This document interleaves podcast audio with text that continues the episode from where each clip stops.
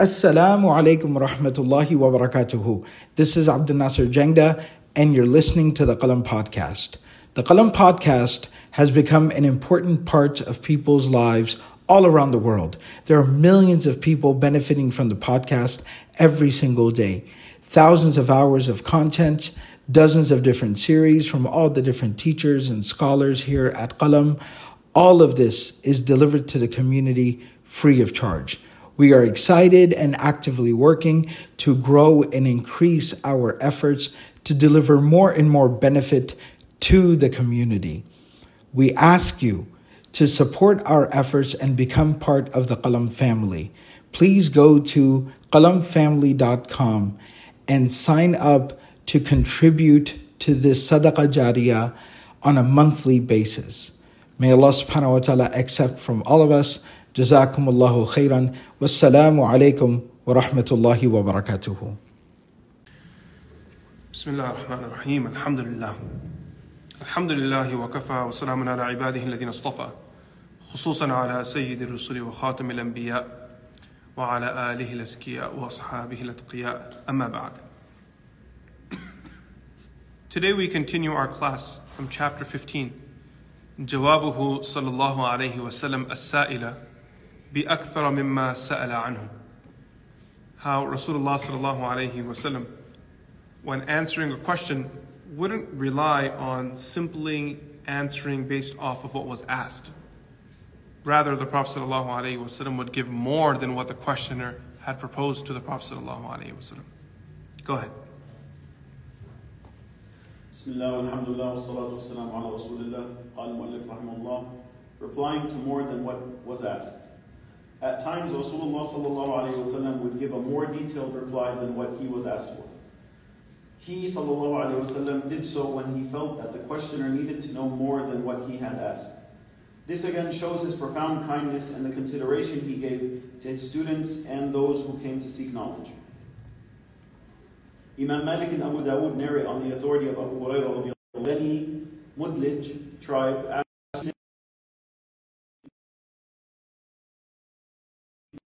Here we see that the Sahabi asked Rasulullah sallallahu alaihi These are people who spent a lot of time in the ocean and the sea on ships. In narkab al-bahra. And when we when they would go on these expeditions, long journeys, وَنَحْمِلُ مَعَنَا الْقَلِيلَ مِنَ الْمَاءِ We don't take too much water with us. We reserve the space for other things, food and any other tools they would need for their journey. فَإِن تَوَضَّأْنَا بِهِ عَطِشْنَا Now the little water that we do have, that we've brought on the ship with us, if we do wudu with that water, we will then die of thirst because uh, the water from the ocean cannot be, person can't drink it, it's too salty. So they weren't sure, are we even allowed to use the water of the ocean for wudu? Now, from our perspective, of course you can, but that's because we know. For the companions, this was a new encounter for them. They were dealing with water that had a very uh, like saline, very salty taste to it. Um, people wouldn't drink from it. So if we wouldn't drink from it, if we don't consume it, is this something that we're not supposed to do wudu with? Just a genuine question. Their question was about doing wudu so they can pray salah while they were traveling on ships. When Rasulullah sallallahu alaihi wasallam responds, he says, "Huwa tuhuru ma'uha," that the ocean is such that its water is pure. You can do all the wudu, all the ghusl you want, bathe and do wudu with the water of the ocean. Al-hillu maytatuha. This is the ziyada. This is the extra part. So they asked the first part. Nabi sallallahu alayhi wasallam responded that you can do wudu with the water of the ocean. But the part that he added that they didn't ask about was al-hillu maytatuhu. That it's also permissible for you to eat whatever you find in the ocean. Now, obviously, there's a difference of opinion among the jurists on the issue. You have one side, the Maliki, Shafi'is, and Hanbalis, who take a broader stance on this, and they say Sayyid al-Bahar, everything found, all animals found in the ocean, or majority of them, they give permission to eat them. Some of them do have conditions that an equivalent of that animal must be found within the land that you can eat, right? Um, the Hanafis, we said that the Hanafi position on this matter is that when it comes to um, seafood, fish is permitted. permitted. Rasulullah sallallahu alayhi wasallam in the riwayah when talking about um, maytani wa daman, when talking about two dead things that are permissible to eat that do not require a sacrifice, to that he said, as-samaku wal-jarad. One of them is the fish. So fish is something that you don't need to sacrifice. You don't need to take it and say Bismillah, Allah Akbar, and do the bihah You don't need to do that. But naturally, it's halal for you. You can eat it all you want to. Um, so the, the Hanafi fuqaha allow consumption of fish only. So anything that fits under the definition of fish, they allow it. Uh, based off of this riwayah of Rasulullah sallallahu alaihi wasallam, the majority of the scholars went to a more general uh, approach to the narration, and they said that anything that's from the ocean, they give permission to eat it, based off this riwayah. Go ahead.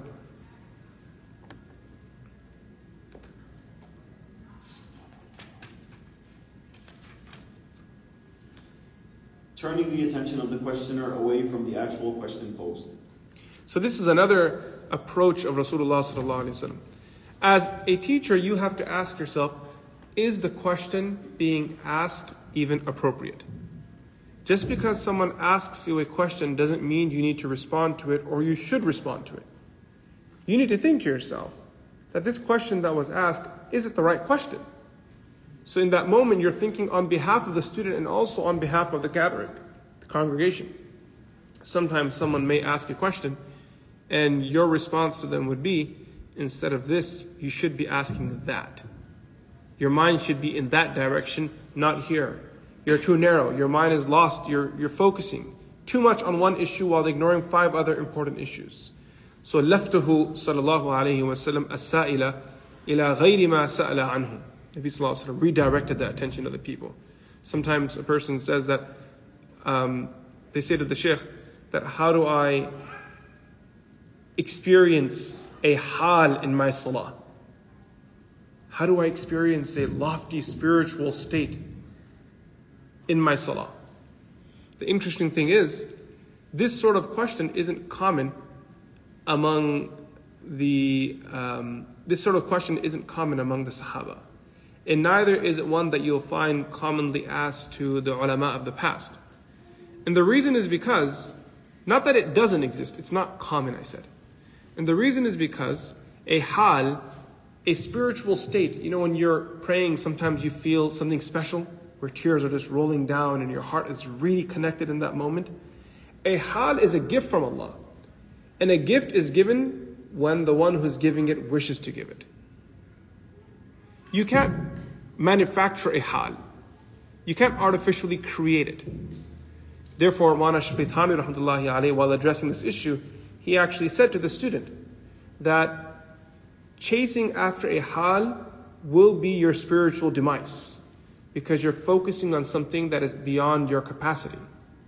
You need to focus on what's in your capacity, and that is to pray your salah in accordance to the sunnah with as much as focus as you can.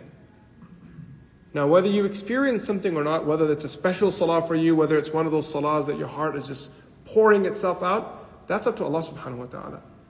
Sometimes you listen to the Quran and you just hear one ayah and it touches your heart. Allah has given you a moment that time for your heart to experience something. A person does tawaf around the Kaaba and they do so many tawafs and every tawaf they're just looking for something. They're waiting. That, you know, I'm going to have an opening, I'm going to have an opening. And at times that opening occurs towards the end of the journey. Sometimes it's the first moment you look at the Kaaba. At times, unfortunately, there is no opening on a particular trip. You can't be frustrated by that.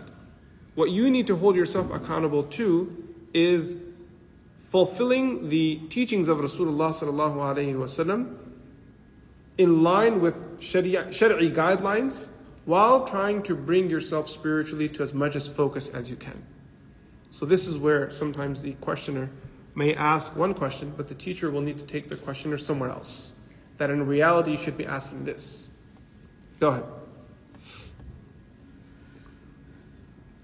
Bukhari and Muslim narrate on the authority of Anas anhu that a person said to Rasulullah When is the hour, O Rasulullah?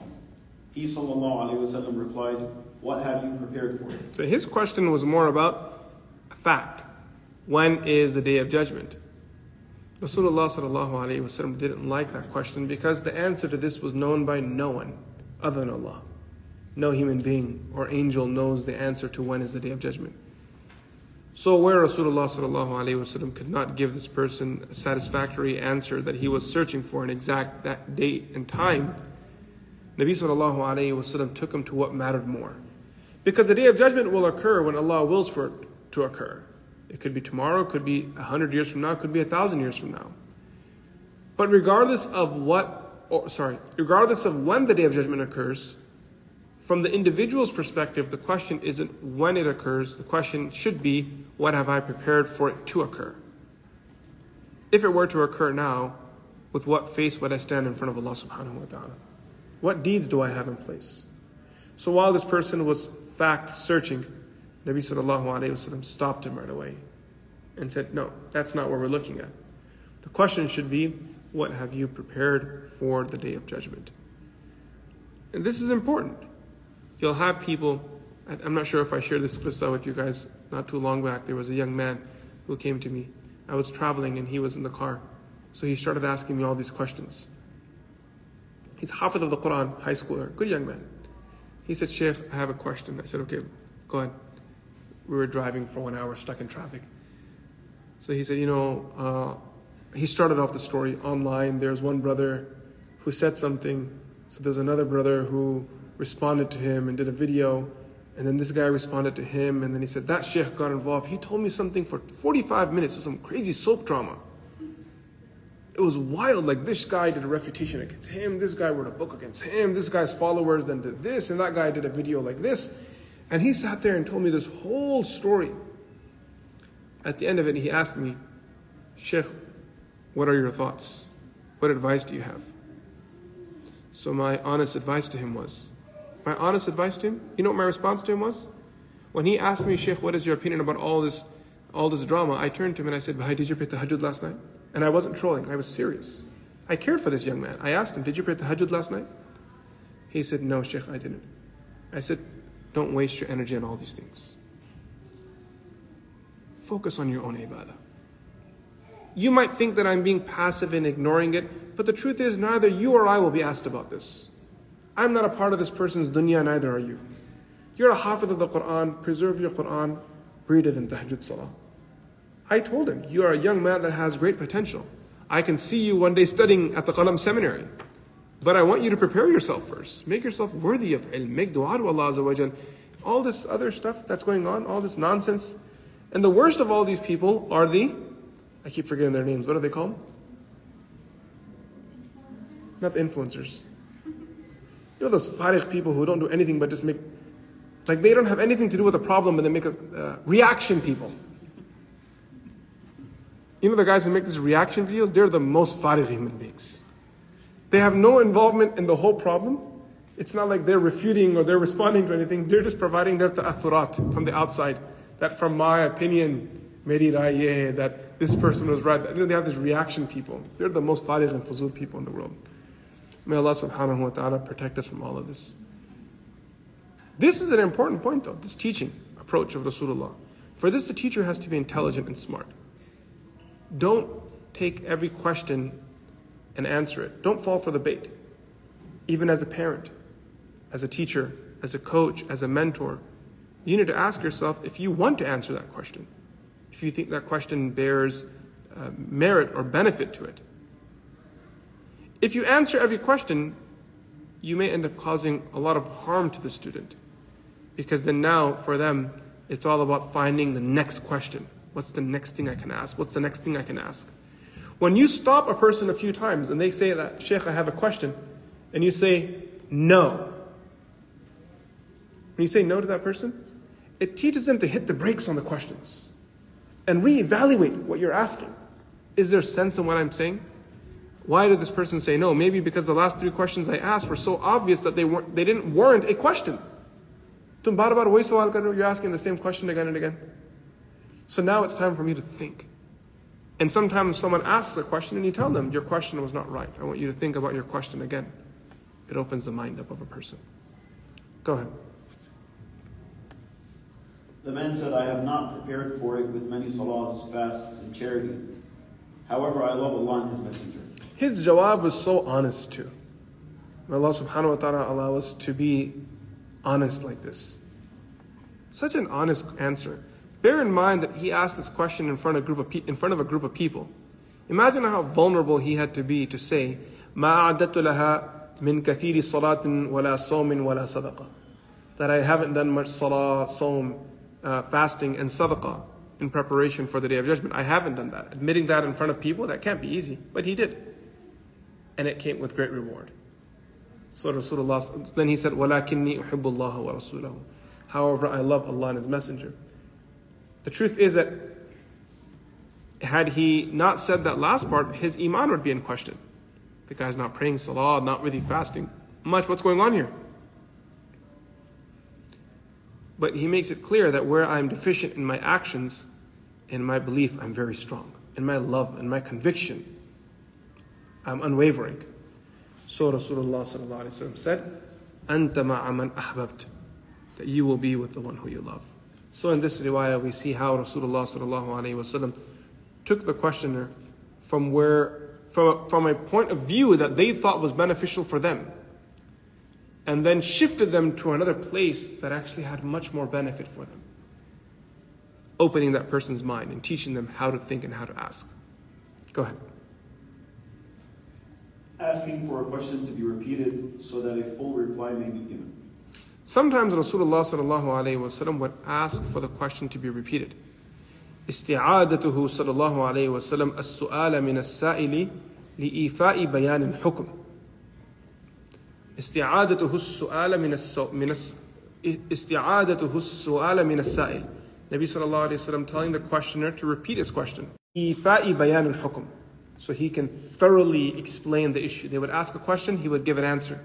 And then say, ask it again. He would say to the questioner again, Aina sa'il, where is the questioner gone? Ask your question again. Ask your question again.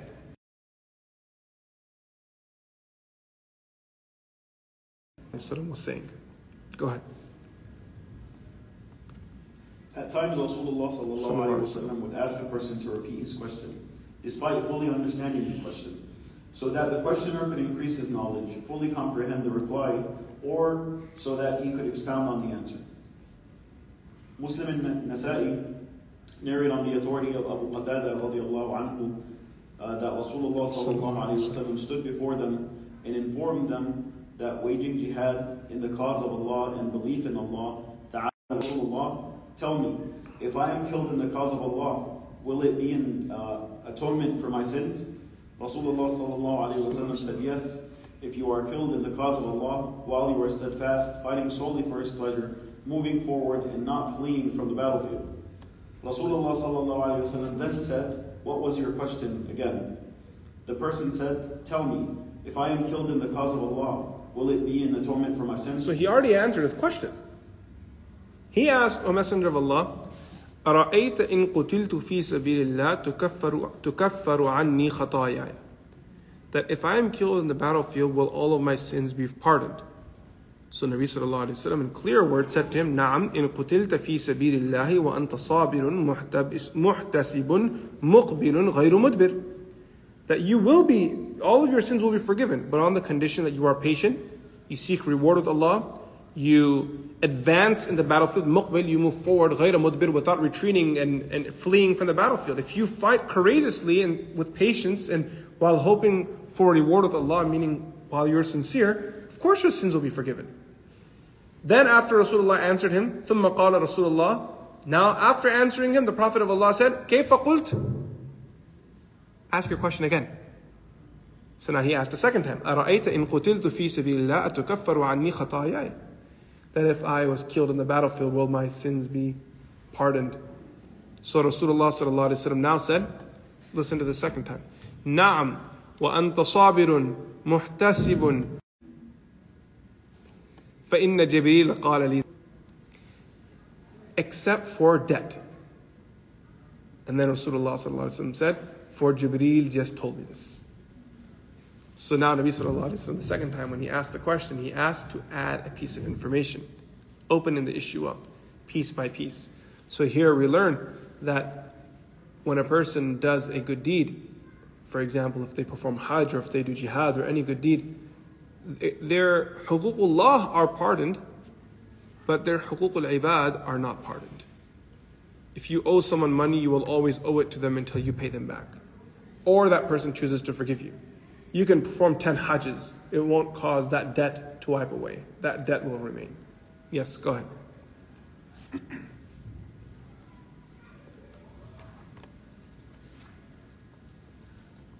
Asking another student to answer a question in order to train him. Rasulullah would sometimes hand over the responsibility of answering a question to a Sahabi in order to train and familiarize him with answering questions. Imam Ahmad narrates in his Musnad and Daraqutni in his Sunan on the authority of Abdullah ibn Amr ibn al-As. By the way, for this to work, you have to have trust and confidence in that student. And they have to have learned as well. If they haven't gone through any training and you push them forward and get them to answer questions, they're going to make a big mess out of the situation. So if you look at this scenario here, uh, Rasulullah sallallahu alayhi wasallam, عن Abdullah bin Amr ibn As radiallahu anhu. It's narrated by Abdullah bin Amr ibn As radiallahu anhu He says that جاء رجلان يختصمان إلى رسول الله صلى الله عليه وسلم. Two people came to the Prophet of Allah and they were arguing. فقال رسول الله لعمر بن العاص. So he said, the Prophet said to my father, اقضي بينهما. You pass judgment between these two. That's going to be quite terrifying. That on one side you have Rasulullah sallallahu alaihi wasallam, the brightest mind of the world, watching over you as you pass judgment. قال وأنت ها هنا يا رسول الله Amr ibn al-As radiallahu said, O Messenger of Allah, you want me to solve this problem in this matter, pass judgment here while you're here? You're here, how can I speak? Naam. So then um, the Prophet ﷺ said, Yes. Go ahead, you can read it. Rasulullah so he said to Amr ibn al-As, you pass judgment on these two. Amr anhu said, can I pass judgment while you are present here, Ya Rasulullah? He replied, Yes. He said, On what basis should I pass judgment? Rasulullah said, If you, um, if you endeavor and you are correct in your judgment, you will be rewarded tenfold. And if you endeavor and you are wrong in your judgment, you will receive one reward. So then Rasulullah says, In ijtahadta fa asabta falaka asharat ujur that if you engage in ijtihad and you exert yourself and you answer and you're right, Allah will give you 10 rewards. But if you exert yourself to answer this person and you get it wrong, you'll still get one reward for trying. By the way, again, this is for people who have knowledge, for students of knowledge. Common people should not be doing ijtihad. They're not at the maqam of ijtihad. They're not qualified for it. They should not answer questions. If a matter of the deen is presented to them, they should go to people of knowledge and submit it to them. Being careless in this regard and passing verdicts on the deen could cause you your akhirah. It's not worth it. Matters of the dunya, if you get it wrong, you, you, you mess up your plumbing at home, you fix it. Matters of the akhirah, they have a bigger implication. So be very careful when speaking in matters of the deen. If you're not qualified, you don't know, just say la adri. I don't know For that in itself, that admission and that humility is half of knowledge. Go ahead.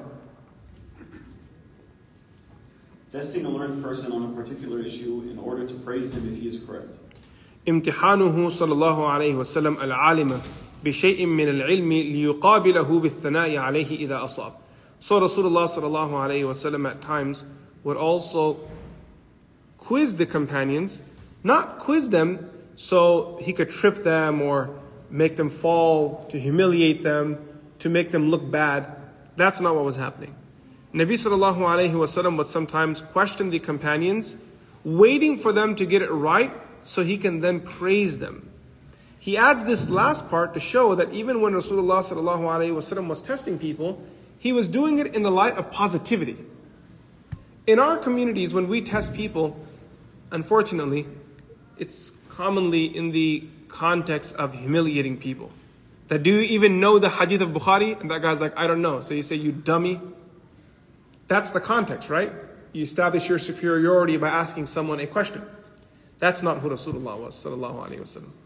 He would prepare people, educate them, ask them questions, when they would get it right, the Prophet ﷺ would praise them for it, and if they got it wrong, he would then correct them. It was a practice of the Prophet ﷺ. This is interesting because this whole set of chapters we're reading right now, it teaches us not just how to teach. That we covered over the past few weeks. Today, when we look at the chapters we're studying, we're learning that Rasulullah Wasallam's educational methodology involved empowerment. That's what we're learning today. It was about empowering the student. Tell me, what do you think? But not just any average student, again. You don't just give anyone the option to speak. It's people who are qualified, people that have weight to them. So the Sahaba, they say that after Fajr Salah, Rasulullah sallallahu alayhi wasallam would turn around to the congregation and he would ask, did anyone see any dreams? And if the Prophet of Allah saw a dream, he would share it himself. Many a times the Sahaba would share their dreams, and the Prophet of Allah, instead of interpreting the dream directly, what would he do? to? Ask the Sahaba. Now, what's the interpretation of this? And sometimes they would get it right. The Prophet ﷺ would confirm it. This is the correct interpretation. If they got it wrong, Rasulullah would make corrections. These riwayat are in the Sihah, the authentic narrations. So we see how the Prophet ﷺ empowered them. Go ahead. At times, Rasulullah would test some of the Sahaba he would question a Sahabi regarding a particular issue in order to gauge his intellect and aptitude. If he was correct, he would praise him, congratulate him, and pat him lightly on his chest, as an indication that such, such a person was deserving of Rasulullah's love and appreciation because of his correct answer. First narration? The second one. Second one? Mm-hmm. Abu Dawood, Tirmidhi, Darmi, Ibn Sa'd, and Qadi Waqi uh, narrate on the authority of Mu'adh ibn Jabal radiallahu anhu, who said, when Rasulullah sallallahu alayhi wasallam dispatched me towards Yemen, he asked, he asked me, how will you pass judgment if any case is presented before you? I so now Rasulullah sallallahu alayhi wasallam is sending Mu'adh ibn Jabal radiallahu an off to Yemen, but before he sends him off, he begins to question him to make sure the knowledge that he's going with is sound. Note here, Rasulullah ﷺ didn't focus on particulars He focused on principle. If you look at the question of Rasulullah ﷺ, the, the question establishes that this person's foundation is sound. He's using the right tools to answer. His methodology is correct. So he says, كيف تقضي إن عرض لك قضاء that if, if, a, if, a, if a issue, a dispute, a matter that requires judgment is presented to you, how will you handle it? قلت Mu'adh radiallahu anh said, I said, أقضي بكتاب الله. I will answer using the book of Allah Azza That's where I will look for my answer. قال لي فإن لم تجد في كتاب الله What if you don't find the answer in the book of Allah? قلت أقضي بسنة رسول الله صلى الله عليه وسلم. I will then pass my verdict based off of the tradition of the Messenger of Allah صلى الله عليه وسلم. قال فإن لم تجد في سنة رسول الله what if you don't find the answer there? So he said, أجتهد برأيي ولا آلو. O Messenger of Allah, I will use my intellect, I will exert myself, I will give you, the, I will give the answer, and I won't cut any corners, like I won't fail you. لا أقصر. I'm going to make sure I do my best. So from here we see qiyas. That if the answer is not in the Quran or in the Sunnah, you can use sound analogies. Not every single ruling will be in the Quran and Sunnah. This riwayah of Abu Dawud is right here regarding Mu'adh ibn Jabal radiallahu anhu. فقال فإن لم تجد في سنة رسول الله What if you don't find the answer in the example of the Messenger of Allah صلى الله عليه وسلم Then what? قال أجتهد برأيي ولا آلو I will then use my my opinion and my understanding, use my, my intellect to answer, and I ولا آلو أي لا أقصر I won't fall short. I'm going to give it my best. فضرب رسول الله صلى الله عليه وسلم صدري بيده So in that moment, Nabi sallallahu alayhi wasallam was so proud of Mu'adh that he, in a very proud manner, thumped his chest with his hand, with his blessed hand. وقال الحمد لله الذي وفق رسول رسول الله لما يرضي رسول الله. The all praises for Allah who guided the messenger of the messenger of Allah to that which pleases the messenger of Allah. الحمد لله الذي وفق رسول رسول الله لما يرضي رسول الله. Yes, go ahead. Teaching by remaining silent over what occurs in one's presence. This is what we refer to in uh, the um, hadith terminology in mustalah al-hadith as تقرير النبي صلى الله عليه وسلم. الإقرار تقرير النبي. تعليمه بالسكوت والإقرار على ما حدث أمامه. How Rasulullah صلى الله عليه وسلم would sometimes teach through his silence. Sometimes the teaching would occur through a head, like a nod. Sometimes it would occur through just smiling. That's a powerful lesson. Sometimes your silence is a big, it's an educator. Parents know this, that there is a silence treatment. You guys are familiar with the silence treatment? Where the tarbiyah happens without even saying a word. The companions also knew that if there was a religious matter, uh, if there was a religious matter and it occurred in front of the Prophet of Allah, Nabi sallallahu alayhi wasallam would definitively say something if it was wrong.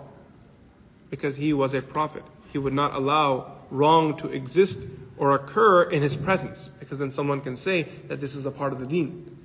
Therefore, even Nabi sallallahu alayhi wasallam's silence was an approval of what was occurring in his presence. Yes, go ahead. We'll read through uh, two narrations. The Abu Dawud, uh, actually, we'll read through one narration, the last narration of the chapter. Go ahead.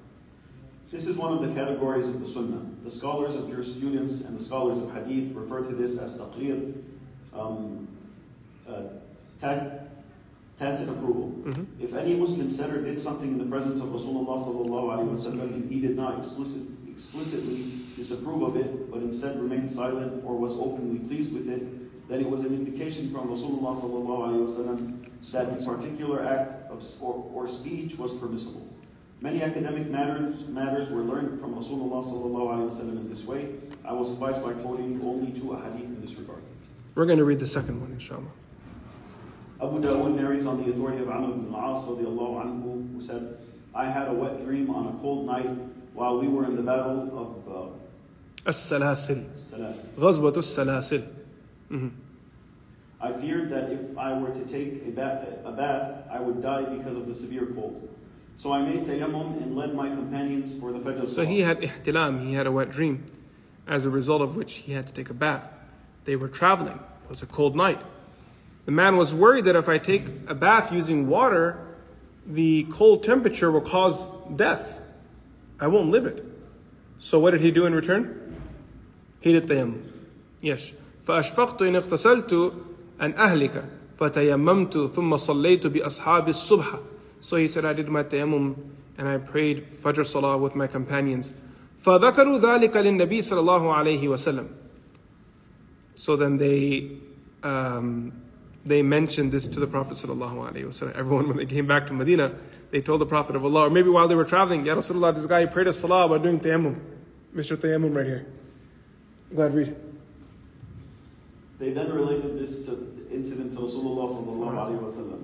He said, "O Amr, you led your companions in salah while you were in a state of major impurity. صليت بأصحابك وأنت جنب? That you led them in salah while you were in a state of major impurity? Yes. So I informed him of what had prevented me from taking a bath. And I said to him, I heard Allah subhanahu wa ta'ala saying in the Quran, Do not kill yourselves. Allah is certainly merciful towards So you. he said that, O Messenger of Allah, I had to take a shower. It was so cold. If I took it, I would have died. وقلت إني سمعت رسول وإني سمعت الله يقول ولا تقتلوا أنفس أنفسكم إن الله كان بكم رحيما. And I also read in the Quran that Allah Azza wa Jalla says, "Do not kill yourselves. God is merciful." فضحك رسول الله صلى الله عليه وسلم ولم يقل شيئا. So Nabi صلى الله عليه وسلم smiled at him for his sound reasoning and did not say anything. The educational moment was in the silence, where this companion produced a deduction, and his deduction was sound. It did not require any correction. His deduction was sound. So Nabi sallallahu alayhi wasallam uh, allowed it, and from here we deduced legal legalists and jurists deduced from here that uh, إذا ضاق الأمر اتسع that when a matter becomes constricted and difficult, if something is impossible to practice due to circumstances, then the Sharia, what does it do? It expands. It creates ease for the people. making sure that people are accommodated for. Okay, if Allah wills, we'll stop here. We'll continue in our next class. وصلى الله تعالى على سيدنا محمد السلام عليكم ورحمة الله وبركاته